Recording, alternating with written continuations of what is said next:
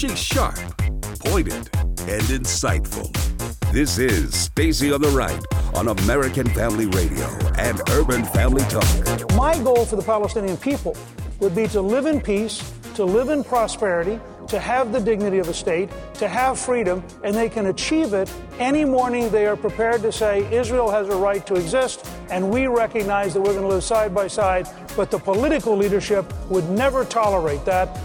The Democrats are not searching for the truth. The Democrats are searching to derail, delay, destroy, win the Senate back, and then stop this from happening. I mean, that's what they're seeking.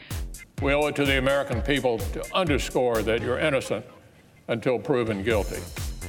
It's the Senate that's on trial here, Mr. President. What kind of image will we convey to the public? And now, Stacy Washington. Hey. Welcome to Stacy on the Right here on American Family Radio and Urban Family Talk. Woo! The press conferences are coming hot and heavy. The Democrats, the Republicans, everybody's got something to say.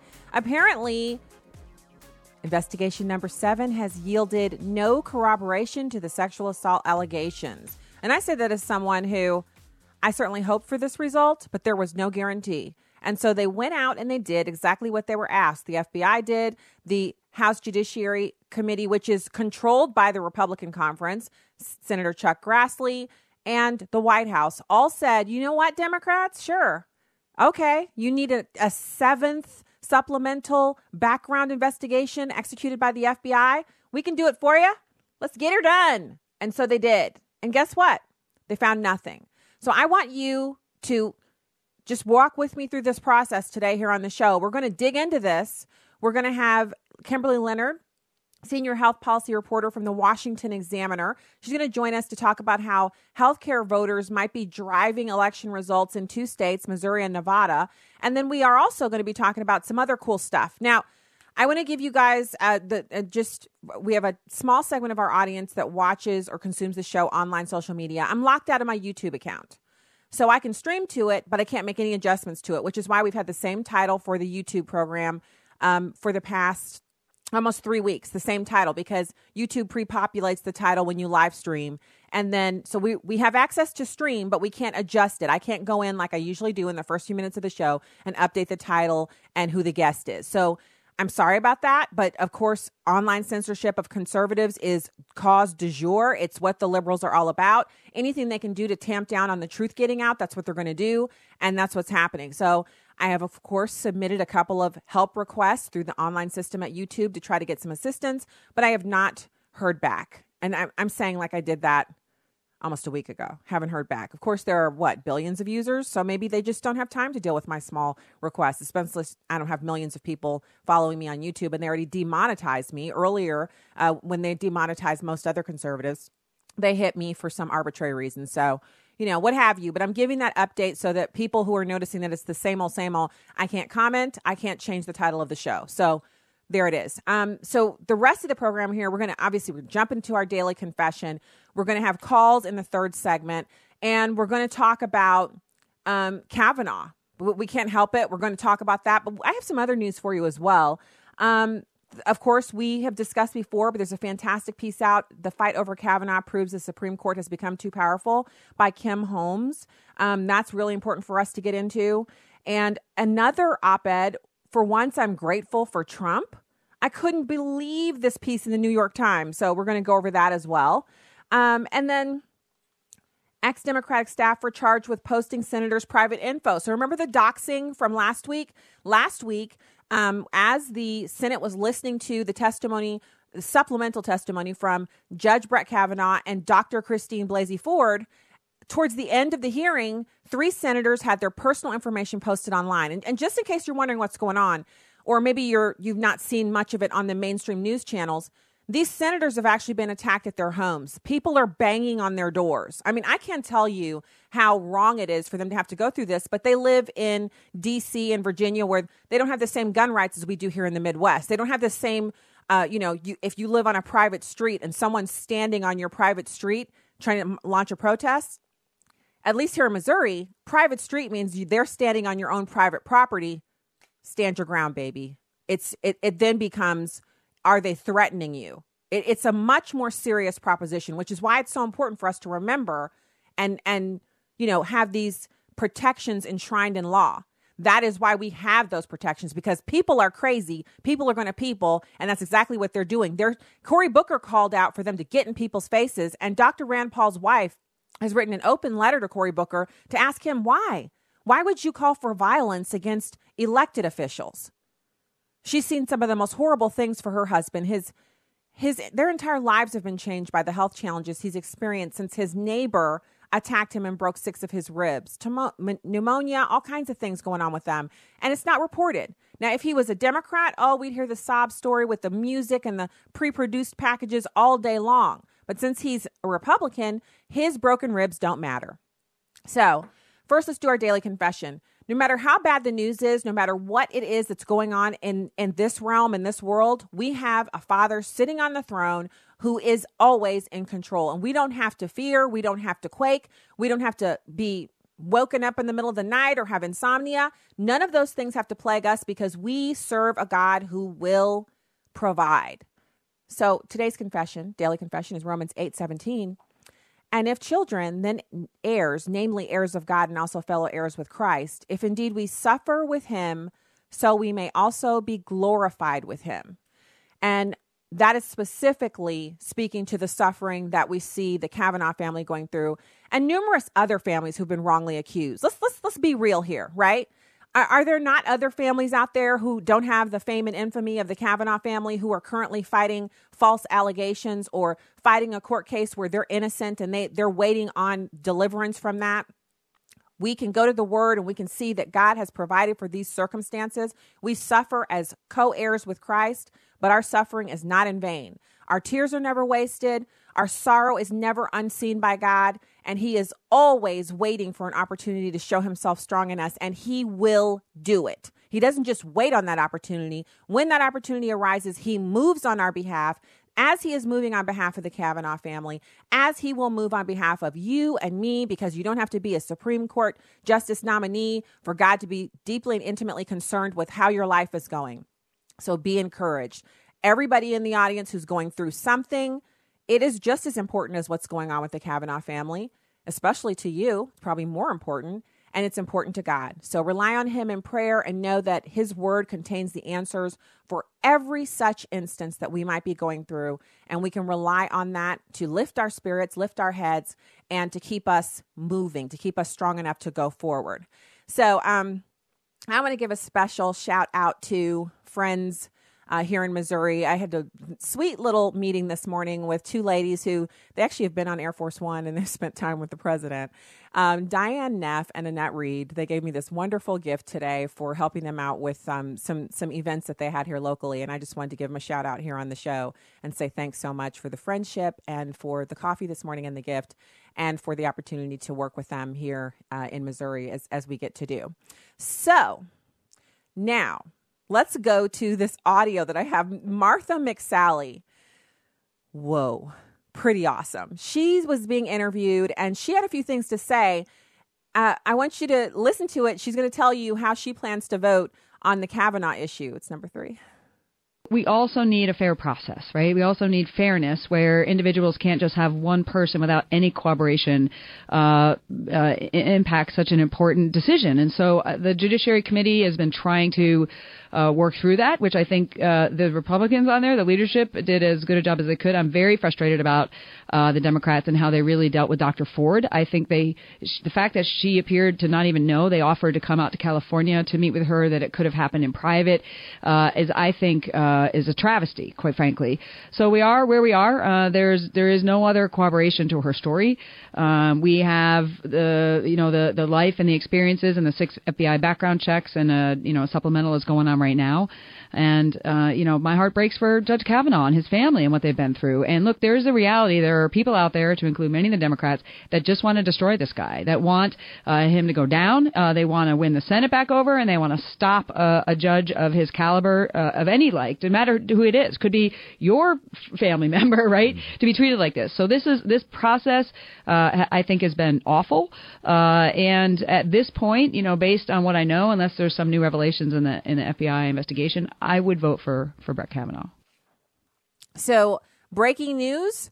Heidi Heitkamp is a no. Now, I've been watching her race pretty. It's been pretty interesting because Heidi Heitkamp is actually she's not doing well in the polling anyway. Apparently Heidi Heitkamp, and I just got this in my email, someone who's blogging on this. It's Say Anything blog. If you're interested in politics that are going on in Heidi Heitkamp's district, she is saying she's not going to vote for President Trump's Supreme Court nominee. And she's one of the Democrats who is in a hotly contested race where voters are looking to see if she's going to go with the president or against him. And many of these Democrats who are in the swing districts, they have the opportunity to show voters, look, I can go easy on some issues. I can moderate on some issues. I may be a Democrat, but I can recognize my electorate went by double digits for Trump, as it is here in the state of Missouri. We had over 18 points over and above what was needed to give our electoral college votes to Donald Trump. I mean, it was just a massive sweep, Republicans coming into office. And so you would think that Claire McCaskill would find that, instructive. Heidi Heitkamp has not, and her polls are 10 points behind her competitor. Her brother, Joel Heitkamp, or I'm not sure if he has the same last name, Joel, was on MSNBC, and his quote is, "She may lose, but in the morning when she's brushing her teeth, she needs to like the person she sees." It's not about liking yourself. It's about you're elected. The people sent you there to do a job. It's representation. It's complex. There are times when your electorate might want you to do something, but you feel it's immoral, and so you need to vote against what the electorate is telling you to do, and then you can go home with your head held high. And I think that's what she's saying here. But this witch hunt of Judge Kavanaugh does not exactly comport with moral viewpoints. It's not a moral issue with him. There are no corroborating evidences that there's no corroborating evidence that supports not voting for him based on these sexual assault allegations. So anyway, she obviously doesn't want to be there. She's polling 10 points behind her competitor. Interesting. So that's breaking.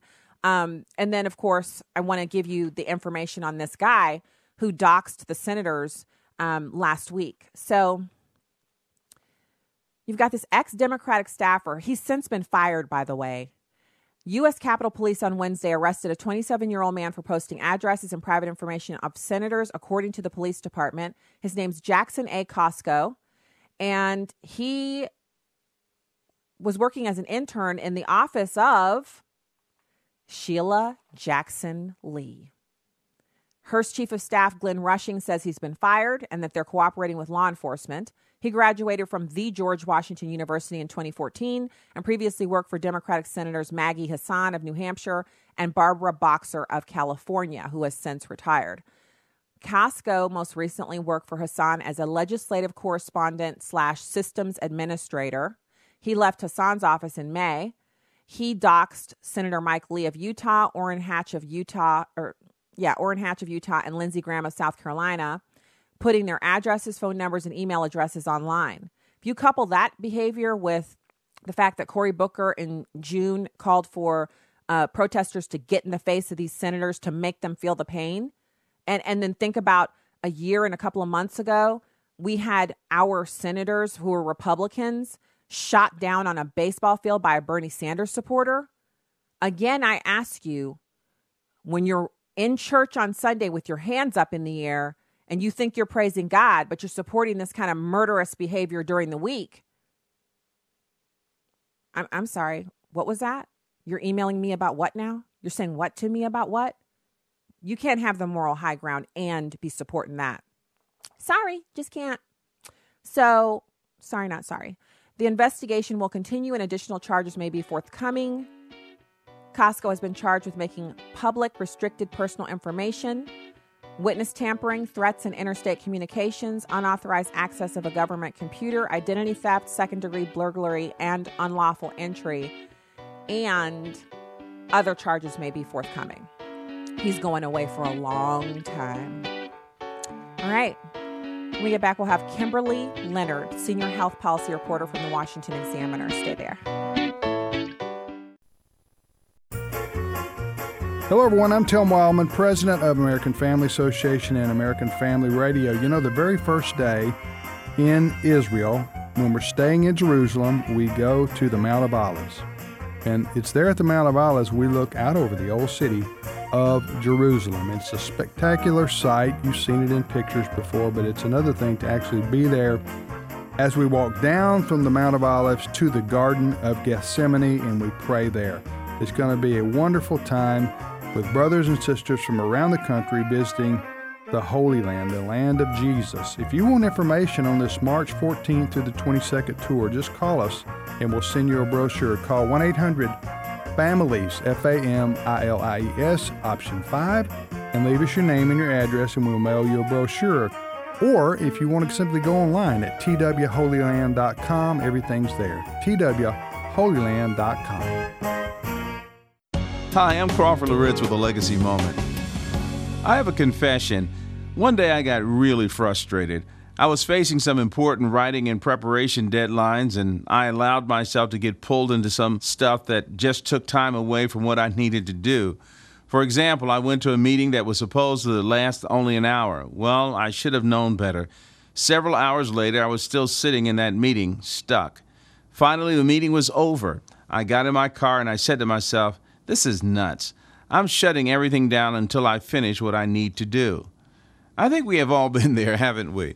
Distractions will delay, if not stop you from doing what you're supposed to do. We need to think through our priorities and stick to them. It's one thing to sit down and outline your top 6 or 7 things, but it's quite another to discipline yourself to stick by what you wrote on that paper. In Nehemiah chapter 6, verses 2-4, we see a powerful illustration of a man who refused to be distracted, pulled away from what God had called him to do. Listen to these words, beginning in verse 2. The enemies of Nehemiah said to him, "Come, let us meet together at Kephraim in the plain of Ono." But they were planning to harm me. So I sent messengers to them saying, "I am doing a great work and I cannot come down. Why should the work stop while I leave it and come down to you?" And they sent messengers to me 4 times in this manner, and I answered them the same way. Well, here's what I want you to remember today. Stay on the wall. Nothing is more important than what God has called you to do. Stay after it until it's done. Crawford Loritz is senior pastor of Fellowship Bible Church in suburban Atlanta, Georgia. For more information, go to livingalegacy.org, livingalegacy.org. Legacy Moment is a production of Moody Radio, a ministry of Moody Global Ministries. You can download episodes of Stacy on the Right from the podcast page on AFR.net or UrbanFamilyTalk.com. Now, back to the show on American Family Radio and Urban Family Talk.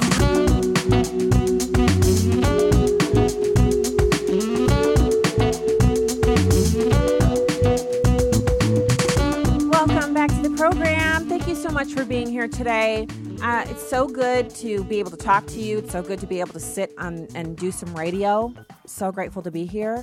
And I love those.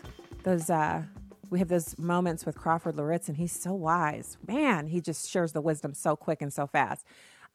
So right now, I'd like to just give you a few websites, urbanfamilytalk.com, afr.net, stacyontheright.com.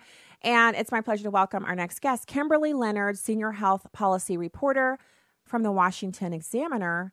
Kimberly, thank you for joining us today. Hi, thanks for having me. Hi, it's good to talk to you. I'm looking here at your piece, Healthcare-Driven Voters More Likely to Vote Democrat in Missouri and Nevada. Can you talk to us about that? Why? Yeah, that's right. Democrats all over the country, first of all, have really been pushing the healthcare message, particularly when it comes to Obamacare's protections for pre-existing illnesses.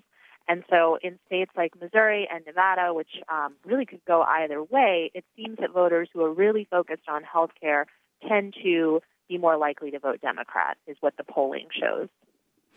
That's interesting because Missouri has taken a decidedly hard turn to the right in 2016, and Donald Trump won the state by over 18 points. And then you also saw just a down ballot tailwind that was phenomenal. We only have one Democrat elected statewide. And as far as healthcare is concerned, I agree about the pre-existing conditions, but Why aren't people telling the truth about that, which is as long as you maintain some form of coverage, even if it's a bare minimum, bare bones policy, then there are no pre-existing conditions? Well, first of all, those who are going to be voting Democrat, those are the ones in which health care is the most important issue to them. That doesn't mean that all voters, are driven by health care in particular. Voters who put issues like immigration or the economy at the top of their list are more likely to vote Republican in the upcoming election. So when they, it really comes down to, who turns out in these higher numbers. And, overall, these races are really neck and neck. I mean, Senator McCaskill, who's running against Josh Hawley, their percentage difference in this race is 47% to 44%. And then in Nevada, between Rosen and Heller, it's 47% to 43%. So there's still a pretty tight margin in each state. Now, I know there were none of these kinds of accurate polling for 2016. Do you think the polling companies have updated their methodology so that they're more accurate this go round? Because 2016 showed no chance that Donald Trump could win, and he swept Missouri. And there were some other things that were just completely off in the polls. Have they done any work in that area so that we can have a little more trust that this is such a huge issue for Missourians and Nevadans? Well, they say they have, but, there's been a lot going on in recent weeks, particularly with the Supreme Court, so that could really impact how people vote. This particular poll was, put out by CNN, and, we were interested in it because of what it said about health care and because, as I've reported before for the Washington Examiner, Democrats are really leaning in on, touting their efforts on health care, on defending Obamacare or the Affordable Care Act, and really focusing on the kind of pre-existing conditions issue. Only the election will tell whether that strategy pays off. Mm. Yeah. So when you talk about the Democrats running on health care, first of all, Obamacare, it did eliminate pre-existing conditions, but it has not offered every American who needs health insurance more than one option in the market in which they reside. How are Democrats able to reconcile the deficiencies of Obamacare? Or is it just a simple equation? We don't want to eliminate pre-existing conditions as a thing, and that's what they're just running on that. Yeah, definitely. So one of the things that Democrats are doing, and it really depends by state, so I'm trying not to draw too many generalizations here, but sure. One of the things that is happening is that Democrats are using the term, healthcare very broadly or pre-existing conditions very broadly. They're shying away from using terms like the Affordable Care Act or Obamacare. And so in that sense, they're really trying to make it seem as though the policies of the Affordable Care Act are affecting everyone in the U.S., when in reality, it's a small percentage of people who actually purchase these plans. The Obamacare plans are those offered on the exchanges where, people can receive tax subsidies to help lower the cost of their insurance, but not everyone qualifies for the subsidies. I mean, a lot of middle-income people are not eligible for subsidies at all. So every time you see increases in premiums, they end up having to kind of pay those additional premiums every single year. So for a lot of people, that's become unaffordable to them. But when you talk about a small segment of Americans who are actually utilizing Obamacare or are interested in the pre-existing conditions, kind of the issue, how small of a percentage are we talking about here? Yeah, well, first of all, everyone would say that they're interested in protecting pre-existing conditions, but a lot of people don't realize when you talk about that, well, you get health insurance from your employer, so that's included. So really you have a small percentage of the population that applies to these, ACA plans, and that's about 3% that are buying it directly from the exchanges, and then an additional probably 3% extra, so 6% total of the market who are buying these plans. That's not to mention people who are just uninsured, who either could qualify for pretty inexpensive health insurance on the exchanges or don't qualify at all. And then, I thought I saw a notification from the White House that they'd actually signed an executive order or some kind of bill or something that made it possible for the existing plans. So that before Obamacare, there were these kind of cheap, bare bones plans that you could purchase. And they were for younger people. They were geared towards people who are very, very healthy, but they just want something for, preventative stuff and, just basically small things, $300 a month or something like that for an individual. And those plans were basically wiped away by Obamacare. And so the White House kind of basically opened that back up so you can still get those if you want them. It didn't really impact you using Obamacare if you're already using that, but it just opened another little avenue up to get something. Is that something that Americans don't know about or what? Well, I think that they will know about it just because the Trump administration, when they're putting the news out about open enrollment, which is the time when people can shop for plans, they are going to, you know, encourage people or agents who are selling these plans to also make people aware of the short-term offerings. That's what they're called. So these short-term plans are more limited in what they cover.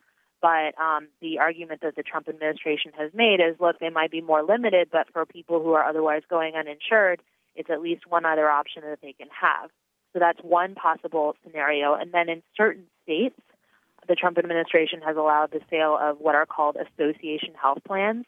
And basically the way that that works is that it allows people who work in the same industry, so let's say farmers, to kind of band together and purchase health insurance in the same way that, you know, a larger employer would.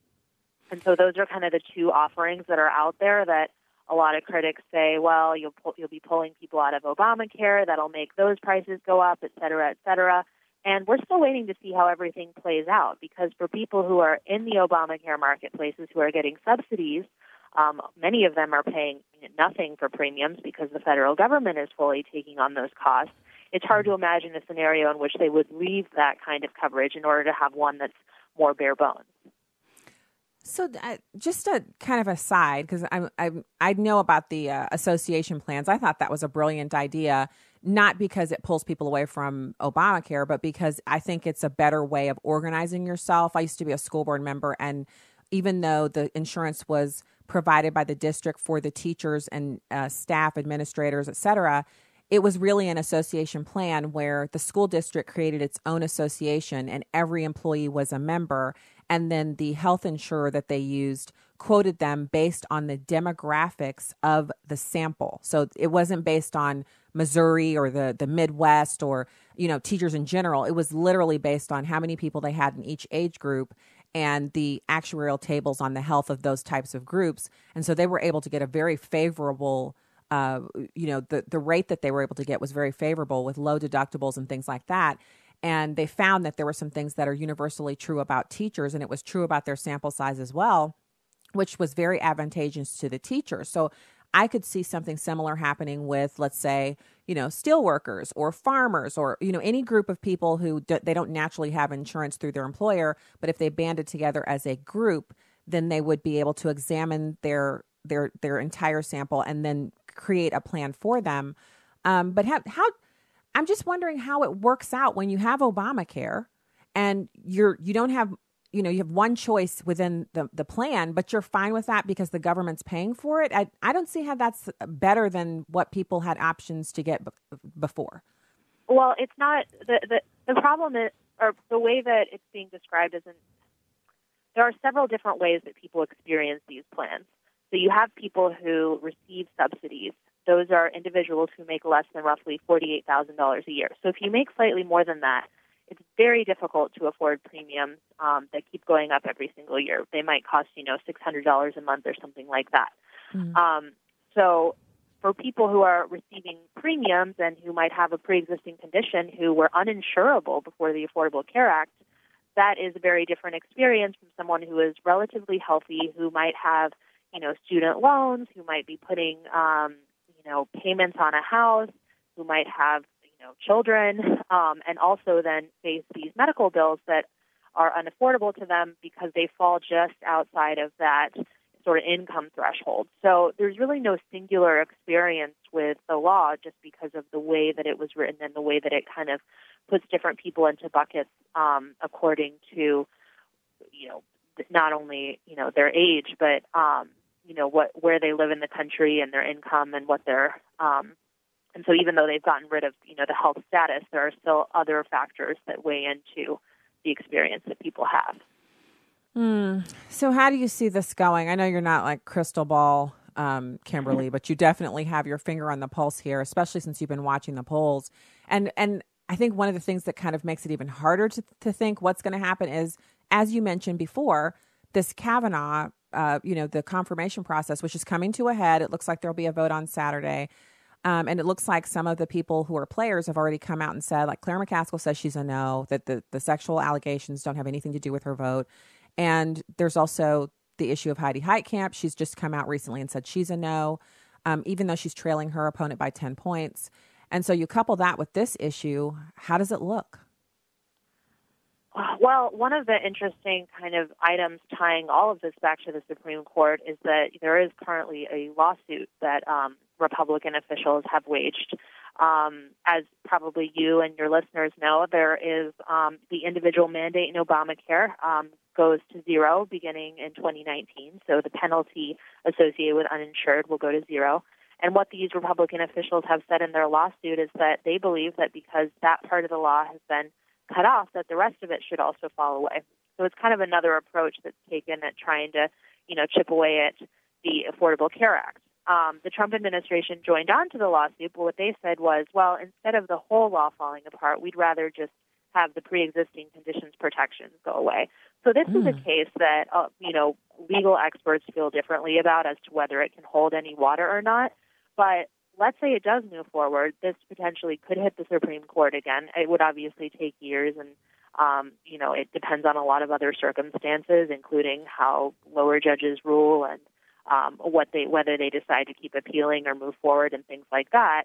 But this is, one area in which what's going on with healthcare is tied directly to the Supreme Court nominee. Mm. Interesting. That is something that is not being discussed as people are yelling and screaming about the allegations. They're not that you just connected something together, Kimberly, that it could be a boon for one side to campaign on. It could be a boon for both sides to campaign on, actually. I could see where you could turn that into a hammer on either side of this issue. With a lawsuit, right. And then as we were talking about before in Missouri specifically, Josh Hawley, who's the attorney general of the state, he's actually joined on to the lawsuit. So it's something that Senator McCaskill is using in her campaign ad, saying, look, he wants to strike down protections for pre-existing conditions. So it's all playing out in the election. So Kimberly, I have another question, because you do know about the Obamacare bill. So there's a part in it that has a tax that goes onto your real estate transactions. So if you make more than a certain amount on the sale of your home, let's say you've owned your home for 10 years or 5 years, or let's say you bought a fixer-upper, you fixed it up and you go to sell it. If you make more than a certain amount of money, there's an additional tax for Obamacare of like 7.5% that gets added, which is to me a travesty because real estate has nothing to do with healthcare. And if someone is flipping a house because they want to fund their kids' college education or use the money to start a business, taking 7% arbitrarily to apply to healthcare costs seems like something the Republicans would be against, yet I never hear anyone talking about that. Also, the Cadillac tax, which has been delayed, the implementation of that has been delayed. What's up with that? Like, why aren't the Republicans against the tax in Obamacare? Why would they want to salvage the whole thing except the pre-existing conditions? I don't get that. Well, it's actually interesting that you say that about the tax, because the House, as of a few weeks ago, before they decided to leave early to campaign, the House was working on a bill that would specifically delay or undo taxes in Obamacare. Mm-hmm. And, they had put a bill together, so it wouldn't have only been the Cadillac tax that would have received an even further delay, but the employer mandate, which fines employers who don't give health insurance to their employees. And you have to kind of it's for employers that are considered larger employers, so if they have 50 or more or 100 or more employees. And then it also would have gotten rid of a tax that's on tanning salons, interestingly enough. So that didn't end up moving forward, but it really had seemed like something that was going to move forward, and it was something that the House was talking about. They really wanted to get it done before they went back to campaign, but they ended up running into other priorities, including this opioid legislation package that had to be worked out. And that also ended up passing the Senate. So essentially, I think it just came down to running out of time to work on that. But as far as the Cadillac tax goes, that's something that both Democrats and Republicans would either like to continue pushing back or get rid of. Yeah. Wow. Kimberly Leonard, Senior Health Policy Reporter at the Washington Examiner. Thank you so much for your time today and your expertise. Thanks for having me. All right. Talk to you again soon. We'll be back with more and your calls, 866-963-2037. We'll be right back.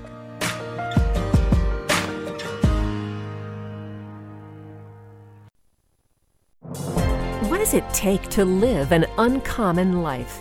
Here's former Super Bowl winning coach Tony Dungy with today's uncommon moment. Woody Allen is quoted as saying, 80% of success in life is just showing up. Some of the best times with family are unplanned, the times when you're just present, when you show up. When I was coaching, too often the demands of my job stole time from my family. Sometimes it was unavoidable. Other times I simply scheduled too much of my time at work. But as time passed and the children got older, I changed. Do you need to change? Spend time with your family and loved ones for no reason at all but to be there. You'll witness miracles you might otherwise miss forever. Tony Dungy, author of the popular Uncommon book series. Discover more at CoachDungy.com. That's CoachDungy.com. This is Just a Minute with Stacy Washington. People are moving as fast as their U-Hauls will carry them out of high-tax, high-regulation states like California, New York, and Illinois. Where are they headed? Into low or no personal property tax states like Tennessee, Texas, and Florida. So there is definitive proof that lower taxes are attractive to families juggling expenses. Why then do we see low-tax, no-tax states transform into high-tax, heavy-regulation states over time? Because the high-tax residents flee the consequences of their voting patterns. When they arrive in the prosperous low-tax states, they begin to vote in the very same high taxes and heavy regulations that drove them from their previous location. Isn't that silly? I liken the behavior to economic locusts. After eating everything in sight, locusts move on to greener pastures. Economic locusts leave fiscal destruction in their wake. Remember this when you suddenly see calls for new taxes. If voters say yes, fiscal ruin will follow. I'm Stacy Washington. Find out more at stacyontheright.com.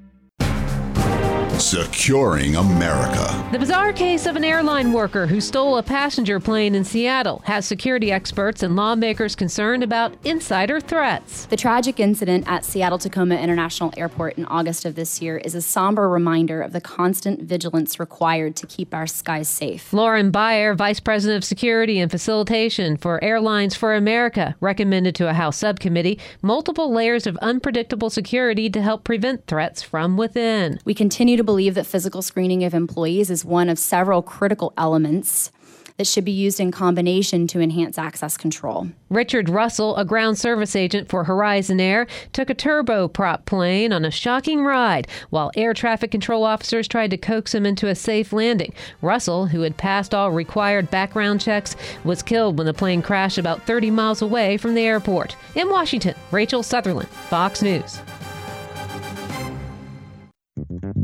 This is Stacy on the Right with Stacy Washington on American Family Radio and Urban Family Talk. Tucker, it is pretty one-sided down here. That army of surrogates needs to get a lot bigger if they're going to take me on, because it's very easy to defend Judge Kavanaugh. He has a stellar record on the bench. He has a long and distinguished history of public service, and he has undergone 6 background checks, Tucker.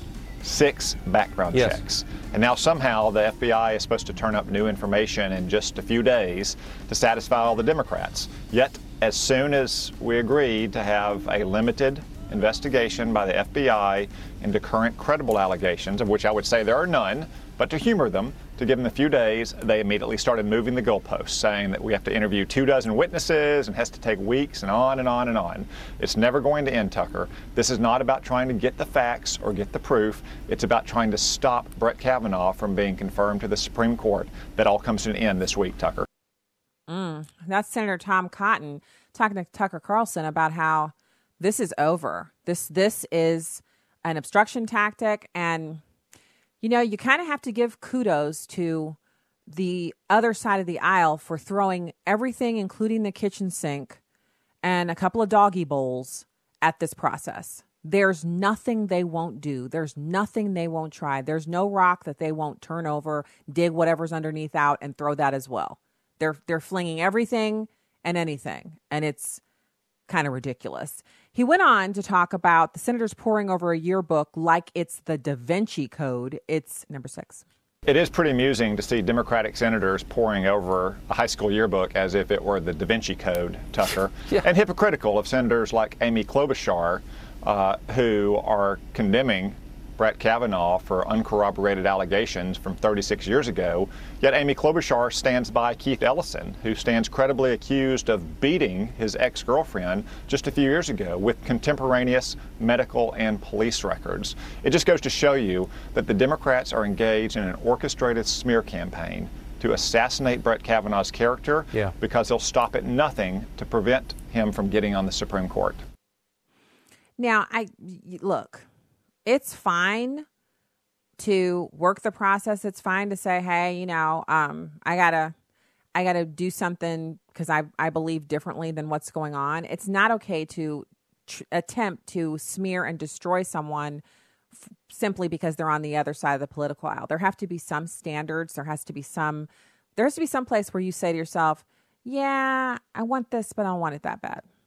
I'm interested in doing this, but I'm not interested in doing it that badly. Yeah, I don't think so. Yeah. So hopefully we've seen the end of those tactics. Call lines are open at 866-963-2037. I want to go over this piece. I was so surprised by it. I read it this morning and I thought, wow. So it's written by, oh goodness, I printed it out in print view and now I don't have the author's name on here. But it's at the NewYorkTimes.com and you can find it there. It's called "For Once I'm Grateful for Trump. In the President, One Big Bully Stands Up to Others." The writer talks about being grateful because Trump has not backed down in the face of slipperiness, hypocrisy, and dangerous standard setting deployed by opponents of Brett Kavanaugh. He says, quote, "I'm grateful because he's a big fat hammer fending off a razor sharp dagger." He goes over some moments that have crystallized his view over the past few days. And this is the part of the piece that I found so interesting. He says he was talking to a friend, and this writer is a man, and the friend that he's talking about is a man. And he says, "I'd rather be accused of murder than of sexual assault." He says when his friend said that, it resonated because he feels the same way. One can think of excuses for killing a man, but there is no excuse for sexually assaulting a woman. If that's true, so is this. Falsely accusing a person of sexual assault is nearly as despicable as the sexual assault itself because it inflicts psychic, familial, reputation, and professional harms that can last a lifetime. So it's not anything to sneer at. It's not anything for, like Democrats have heard them say just recently, boo-hoo for Brett Kavanaugh. That sounds like somebody who's never experienced this assault. It's so funny how people can be so self-righteous about something until it's their turn. Then they expect everybody to have sympathy on them. The second moment is connected to the first. Boo-hoo, Brett Kavanaugh's not a victim. That's the title of a column in the Los Angeles Times, which suggests that the possibility of Kavanaugh's innocence is infinitesimal. Wow. Yet, here's a statistic for you. False allegations of rape, while relatively rare, are at least 5 times as common as false accusations of other types of crime. This is according to academic literature. So when did the possibility of innocence become, for today's liberals, something to wave off with an archly unfeeling boo-hoo? The third moment connected to the second, listening to Cory Booker explain on Tuesday that ultimately it doesn't matter if Cory Booker or if Kavanaugh is guilty or innocent. It doesn't matter if Kavanaugh's guilty or innocent because enough questions have been raised. It's time to move on to another candidate. And that's an openly, brazen attempt to move the standard so that the goal that for the Democrats can be achieved, so that their goal can be accomplished.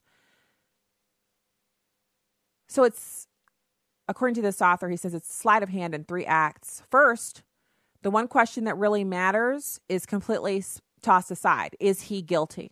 The secondary set of questions are wholly the result of the question you've decided to ignore and call for another candidate because it will push confirmation hearings beyond the midterm.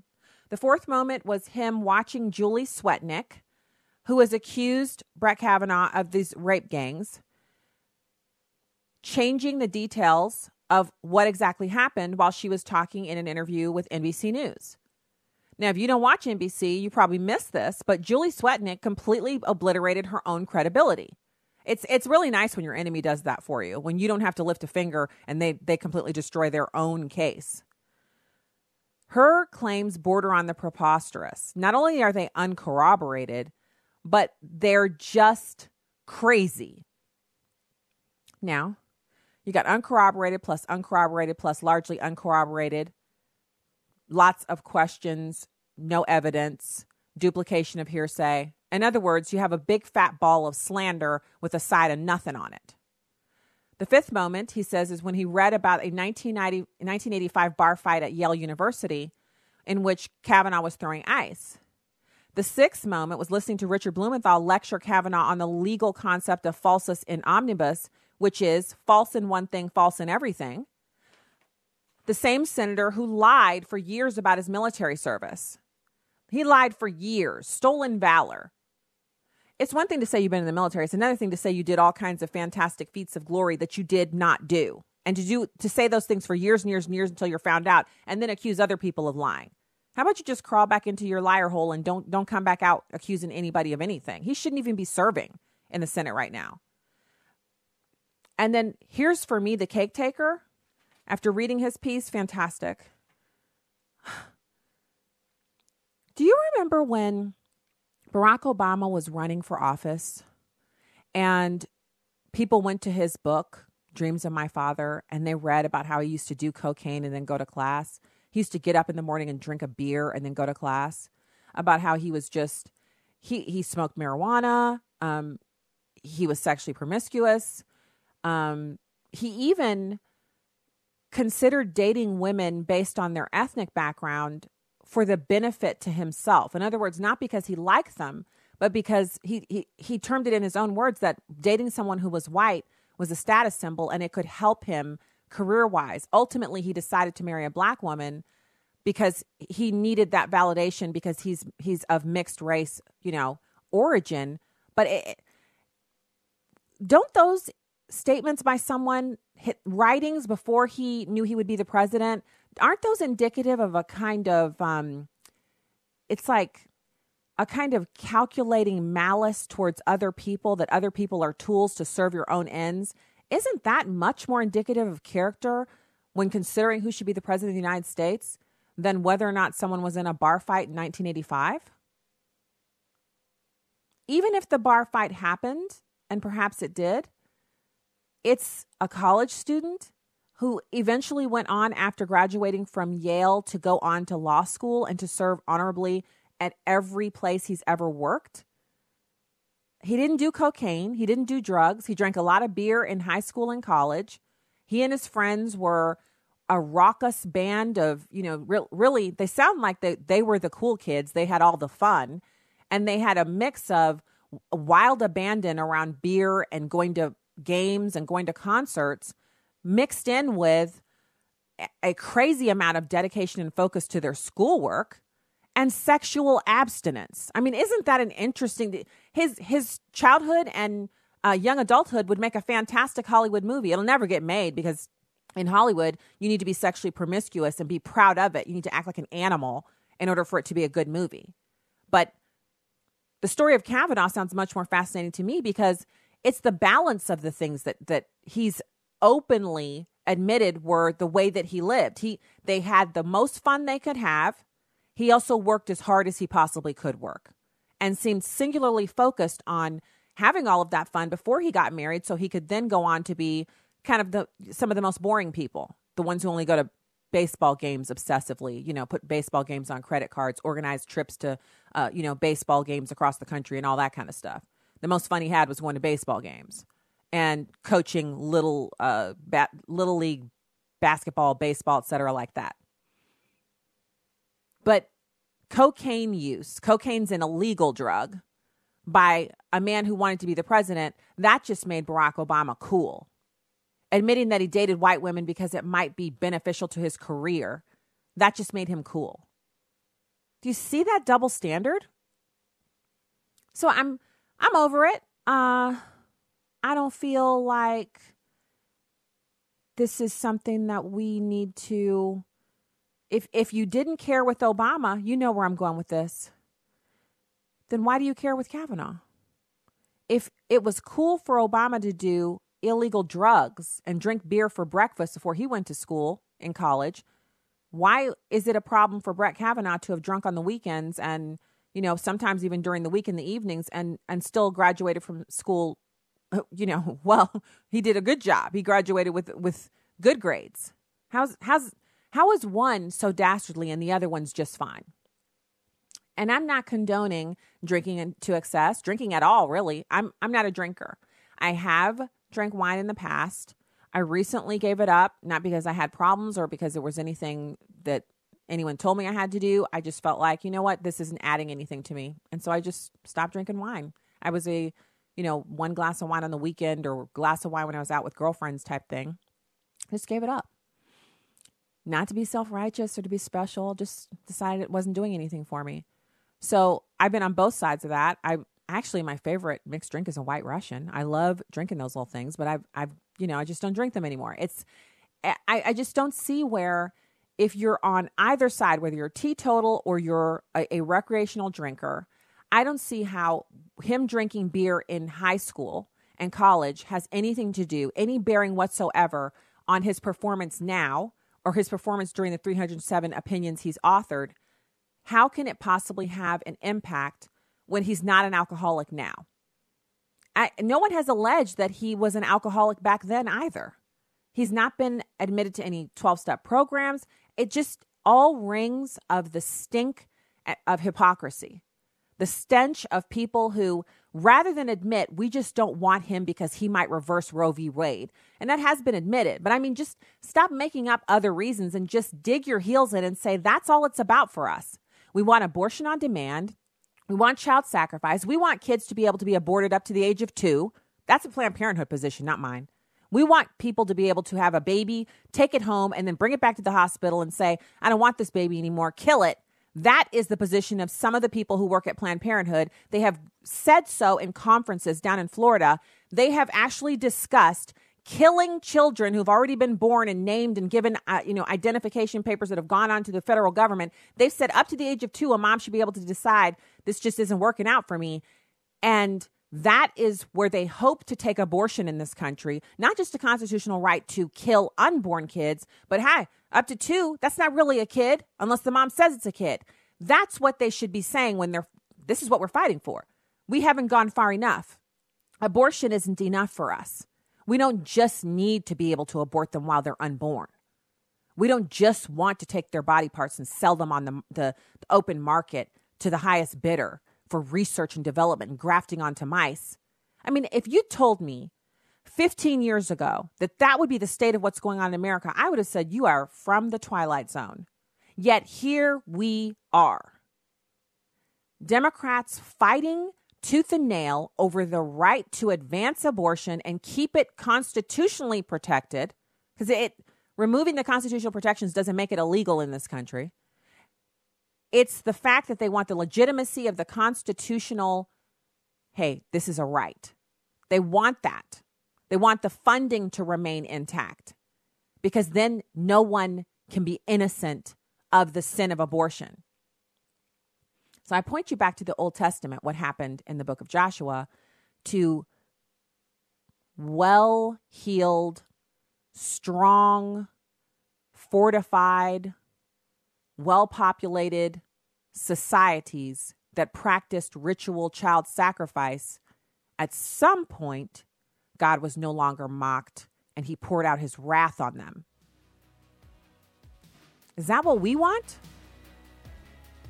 Don't listen to the constant chattering of their lips. Look at their actions. Look what they're advocating for. All right, that's the music. Hey, we'll see you from the Heartland. If you're leaving us, God bless. If you're sticking around, you have news and information from onenewsnow.com up next.